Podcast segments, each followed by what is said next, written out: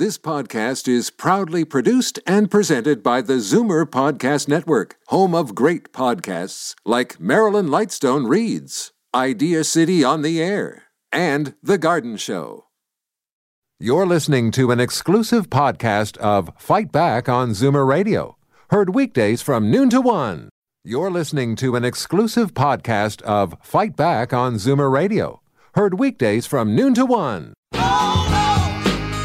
Fight Back with Libby Znaimer on Zoomer Radio with guest host Jane Brown. Libby is off today, and this has been all the talk since Oprah's powerful speech on women's rights during the Golden Globe Awards on Sunday.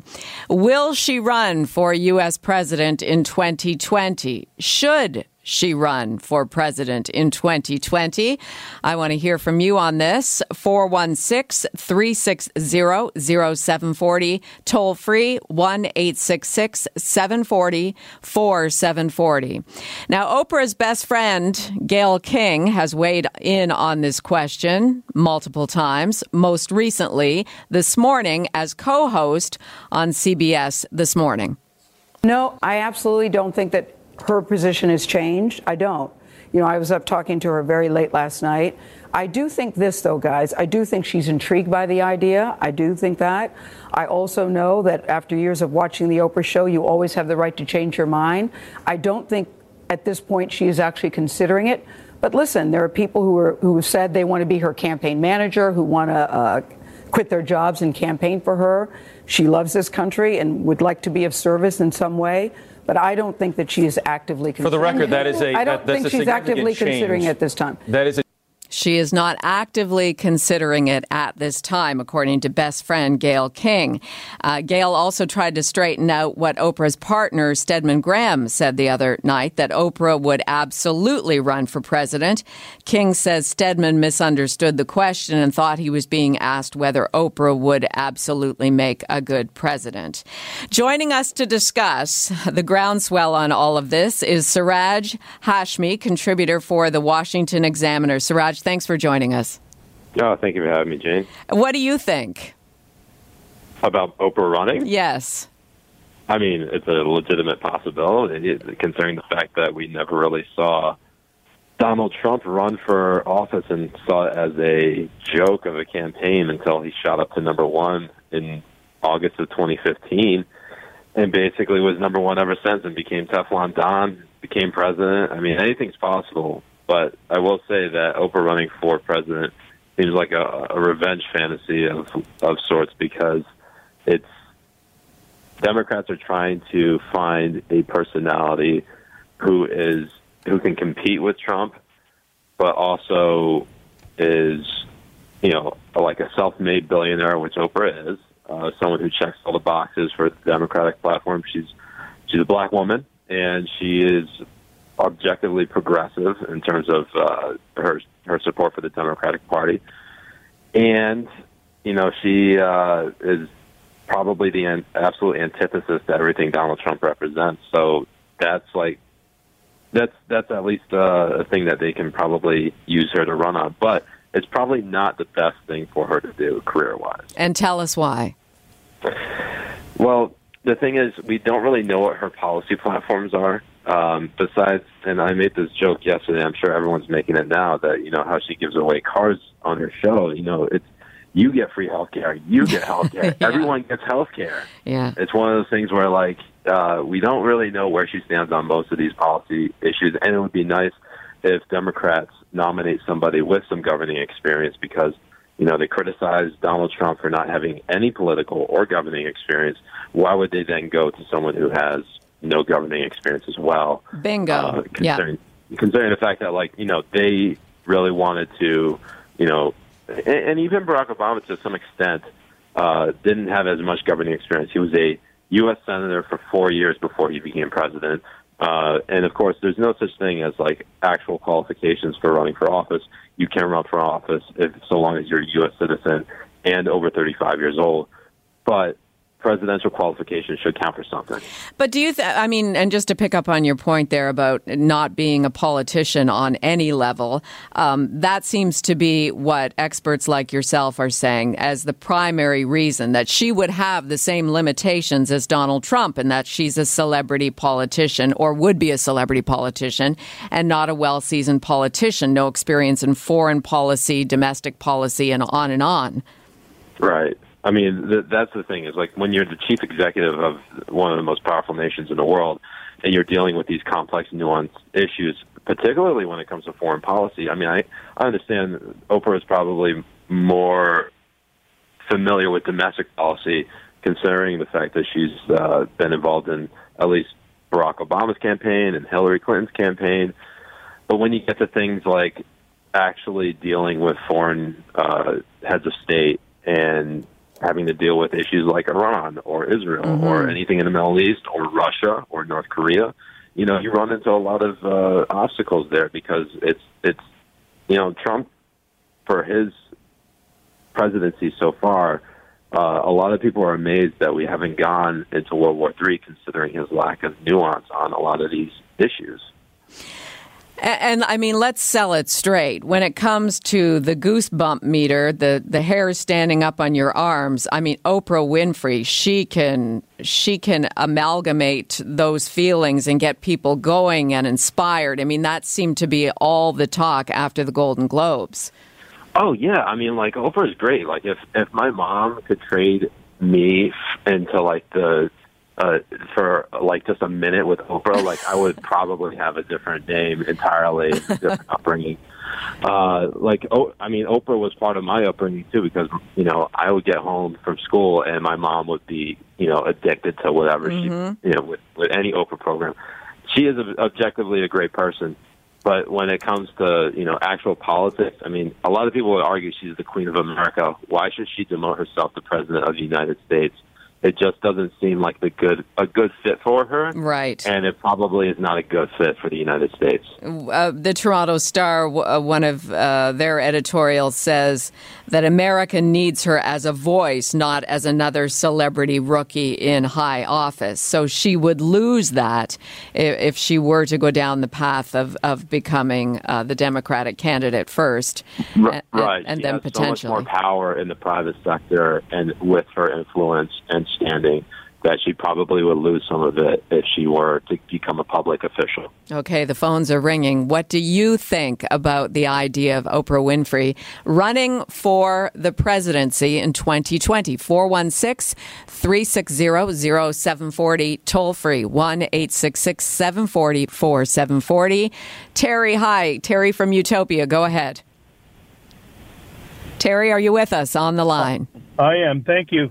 Uh, I watched uh, I watched Oprah's uh, speech on Facebook last night, and I think that I think if if uh, if Oprah was running for prime minister, I'd vote for her. You would. I would. And, and what I, is it? What is it about her? What is it about what she says? How she makes you feel that you well, would vote for? She's very, very well spoken. Um, I don't think she's. I don't think she's the type of person that would take any crap. I think that she, uh, I think that she would come to the point and and and be uh, like a spokesperson for all of the people and and uh, straighten out this mess that that we're in. I I don't, you know, I know she doesn't have any political experience like the gentleman said, but you know, neither does Trump. But I think she could do a better job than what Trump's doing. I think that she's got a better head in her shoulders than what Trump does. But uh, uh, I would certainly vote for. Well, there's no doubt about it that Oprah knows how to listen. She's been she listened for decades while hosting her talk show. Yeah, yeah, absolutely. And I and I and I, I don't have any problems with, you know, I mean, you know, sure, she's not a political uh, person, but I'm sure uh, I'm sure she she's an awful fast learner too. 416 360 0740. Terry, thanks for your call. Thank you. Toll free 1 866 744 740. Before we move on, Siraj, did you want to comment on what uh, the caller was saying? I mean, look, the, the thing is, Oprah would probably be a more suitable celebrity candidate running for office if we were talking about 2016 election. If but, we're comparing you know, apples to apples. Yeah. Yes. But you know, given the fact that what we've seen now and the mess that you know, that Trump has created for a lot of people um, here in the United States, and you know his. He really doesn't have any principles. He's not really a conservative. Uh, he really is more interested in what elevates his platform. And I think Oprah would obviously be better in that regard in terms of not elevating her platform because she's already pretty secure in what people think about her. Trump is not as he's probably the pro, you know the the uh, epitome of someone who is insecure uh, and the president of the United States. Just you know, someone who always needs to get validation from the media. I don't think Oprah would would have that same struggle. Uh, well, here's a question for you. Would Oprah be effectively for the Democratic Party a new Hillary Clinton? Would she have much the same platform as Hillary did? Uh, I would not say she would, uh, concerning the fact that I just don't know what her policy positions would be. I'm sure she would adopt probably more progressive values than neoliberal values, uh, but that's just because the party has moved further to the left since Hillary ran for office. And, you know, with Hillary's platform and her baggage, you know, Oprah probably doesn't have to suffer from that because, you know, she's been a private citizen her entire life. Hillary's been a public official for a good chunk of her life. And so Oprah wouldn't face the same criticisms as Hillary would, uh, but you could probably, her strong, her weakest characteristic is the fact that she does not have any political experience, and that would completely undercut or undermine a lot of Democrats uh, who argued that Trump could, is not fit to be president simply because he was never uh, a governor, a senator, or, or a representative, uh, or what have you. It's Jane for Libby here on Zoomer Radio's Fight Back, along with Siraj Hashmi, contributor for the Washington Examiner, and your phone calls. Let's go to Karen in Dundalk. Hi, Karen, you're next. Hi, Libby. How are you? It's Jane. Go ahead. No problem. Oh, Jane. Oh, sorry. Um, yes, I watched the the Golden Globes last night, and and Oprah's speech was very moving. Um, and you you mentioned earlier that she has an ability to listen, and that is that is a quality that that a lot of people don't have. Sometimes you have to train yourself to do it, but she hears everything from everyone rather than what she wants to hear. Like, mm-hmm. and I don't think that it's a, com- a compliment to her to um, think of her as a president because it's it's kind of an insult to her. Because look at the moron that got in there. I mean, it's not saying much for her when you compare the two of them. And um, I'm not sure if you were the host that day, but a couple of weeks ago, a lady called in and said that Kermit the Frog could probably do a better job. Yeah, Libby was hosting that day. Yeah, uh, and the difference between Donald and Kermit is at least with Kermit we can laugh with him. so, I believe I believe the reference though was to Premier Wynne. That the, the, the Ontario voter would have preferred, oh, well, Kermit, but still, I'm, but I'm going I'm going to use Kermit in a different context okay. because because we can laugh with him, not you know instead of at him. So but but let's not forget that uh, there have been 45 presidents of the United States. So Donald Trump does not encompass all presidencies. So in fact, right. there have been very presidential presidents, and so other than um, yeah, you're biased against Donald Trump, uh, you can certainly see that becoming president of the United States is a great compliment for Oprah. Oh, okay. Well, so Donald's like the thorn in, in amongst all the roses, I I guess. Well, he's, he's, a lot well, of people might you know, a lot watch, of people might side with you on that and stuff, and he's he's definitely set a precedent that no other president has set in terms of his insecurity and his, his hearing what only what he wants to hear and having no sensitivity and uh, never mind all the sexual overtones of uh, surrounding him. So I don't know. That's just my two cents worth. Thank you, I'm Karen. Not, Thank you. Mm-hmm. Thank you for calling in. I want to put your comments to Siraj. I mean, what about Donald Trump changing the definition of the presidency, the role of the President. I mean, president? Every, every president has set a new precedent. I mean, Barack Obama was the first black president, and he arguably changed the definition of, you know, the expansion of powers. And a lot of people argued that he was going to become emperor because of how he was conducting, um, you know, how he was performing in the Oval Office. Uh, simply because you know it, it could be chalked up to you know obstruction from the Republican-controlled Congress that he then wants to use executive powers in, in a different way to get legislation done rather than going through the legislative process. So yeah, every president has a new thing that they are able to kind of carve out and set their legacy in stone with. And Trump is just doing it in a completely different way, in a very reality TV star way, where he uses Twitter and he kind of gets into these low level petty attacks against his political rivals and opponents. And he watches a lot of TV and he's not afraid to admit it.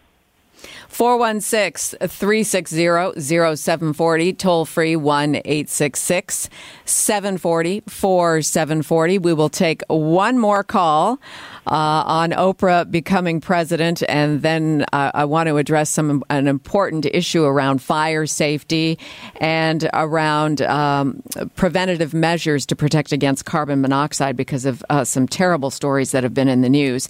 But let's go to Sheriff in Mississauga. You have the final word, Sheriff. Go ahead. Yeah, my question is, the answer to that thing for presidency. Oprah She's a beautiful, wonderful, decent woman.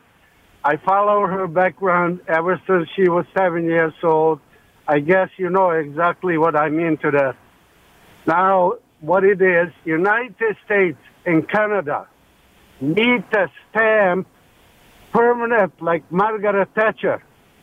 That's what Canada and United States needs. Ever since Ronald Reagan, he was a cowboy. But he was an excellent president. What he said it, he did it. The rest of the presidents, it's unbelievable in the United States what's going on.